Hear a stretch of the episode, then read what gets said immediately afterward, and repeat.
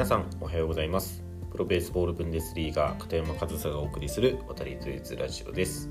4月9日土曜日今日も配信やっていきたいと思います。で、え4月9日土曜日今日はですね僕試合を控えております。で先週の土曜日が実は試合で今シーズンの開幕戦だったんですけどちょっと雨で雨というか雪でグラウンドコンディションが悪く、えー、先週の試合はですね中止に中止というか延期になっちゃったんですよね。まあ、ということで、えー、今日4月9日土曜日が今シーズンの開幕戦ということで、えー、今日の現地時間ドイツ時間の14時日本時間の21時ですね21時に、えー、今シーズンの開幕戦が行われる予定ですで2試合目が18時なので日本時間で25時夜中の1時か1時に、えー、ダブルヘッダーの2試合目が行われる予定なんですがちょっと今日もねあの天気ちょっと怪しいんですよ正直。ちょっともう1日雨予報でしかも、えー、雪予報も出ていてもう4月もね、え、9日っていうのにもかかわらず雪予報雨予報が出ていて、まあ、それも 80%90% とかのね結構高いパーセンテージで出てるんですよね。で先週はもう前日で前日から降っていたので前日で中止が決まっていたんですけど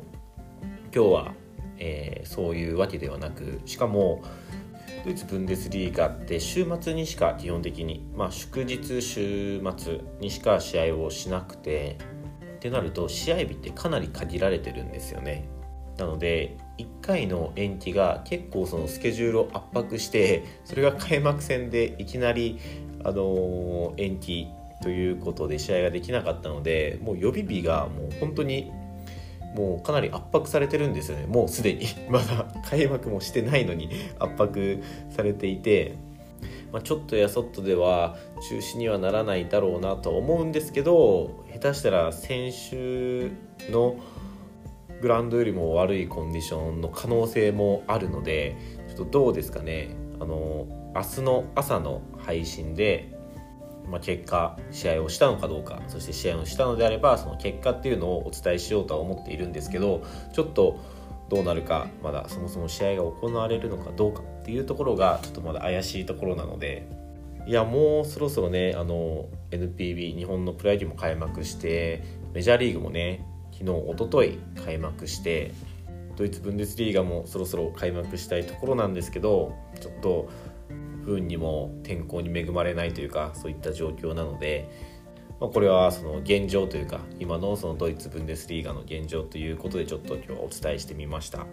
で、まあ、その現状っていうのもお伝えした上で今シーズンから僕このケルン・カージナルスで新しい試みを始めました。っていうのは、えー、試合の前日に Zoom ミーティングを行うという新しい試みをですね今回の試合から行っているんですけどその1回目をねあのさっき終えたばっかりなんですよ実は。まあ、こう今こうやって4月9日土曜日の朝7時に配信をしているので4月9日の手で話してますけどまだ僕が今話してるこの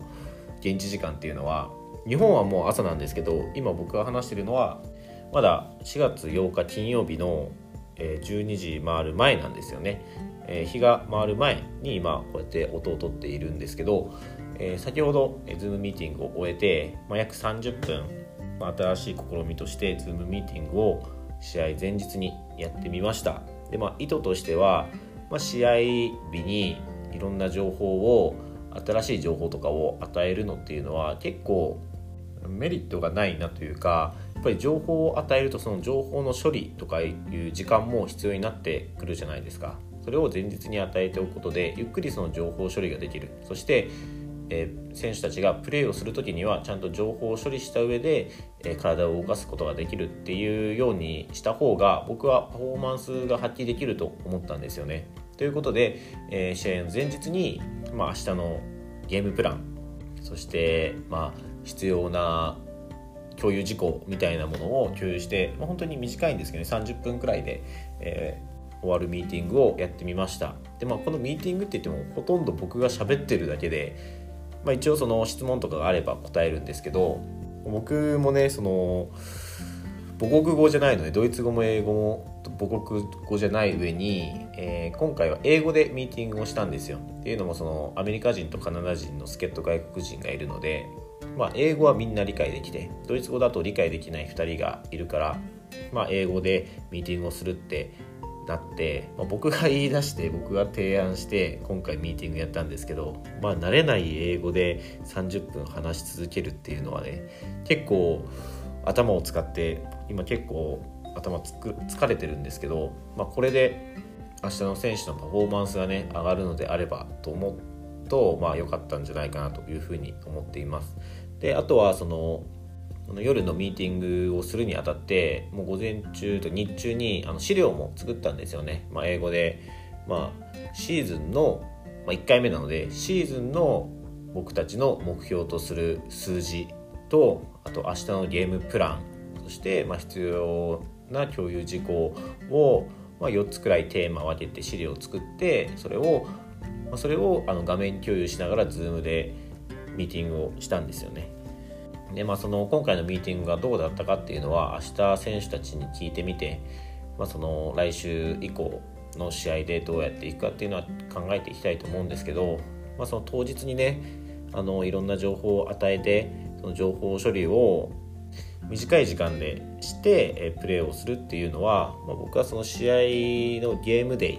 の在り方としてはそんなに良くないというふうな判断をしたので今回 Zoom ミーティングやってみたんですけどまああの全てはねその選手の反応なんでね選手があんまりいいと思ってもらえないのであれば、まあ、この Zoom ミーティングっていうのは1回限りになるかもしれませんし選手の反応が良ければね、まあ、今後もやっていきたいなっていうふうに思います。なので、まあ、今回新しい試みとして Zoom ミーティングをやったっていうことそしてその意図っていうのを今日ちょっとお伝えしてみましたけど、まあ、これはまだ僕もう試してる最中というかこれがいいか悪いかっていう答えはまあ出てないのでね、その点についても、まあ、明日答え合わせをしてその前日にねミーティングをするっていうことがいいか悪いかみたいなところもまた、えー、共有していきたいなというふうに思います。でもちょっと振り返ってみると30分ね本当に慣れない英語でしかも Zoom ってみんなミュートにするし画面って全員の顔が見えてる状態で話してないからその画面共有をするとね。あのだからちょっと本当に反応がないからみんなのねがどういう表情で聞いてるかっていうのはねあの分かんないから結構疲れるんですよね。やっぱり反応も気になりますしみんなが分かってるかなっていうふうにちょっと心配しながらねあの話さないといけないから結構その目の前にいる状態でのミーティングと Zoom ミーティングていうのは全然違うなっていうふうに感じたんですけどあの事前に資料を用意していたおかげで30分本当に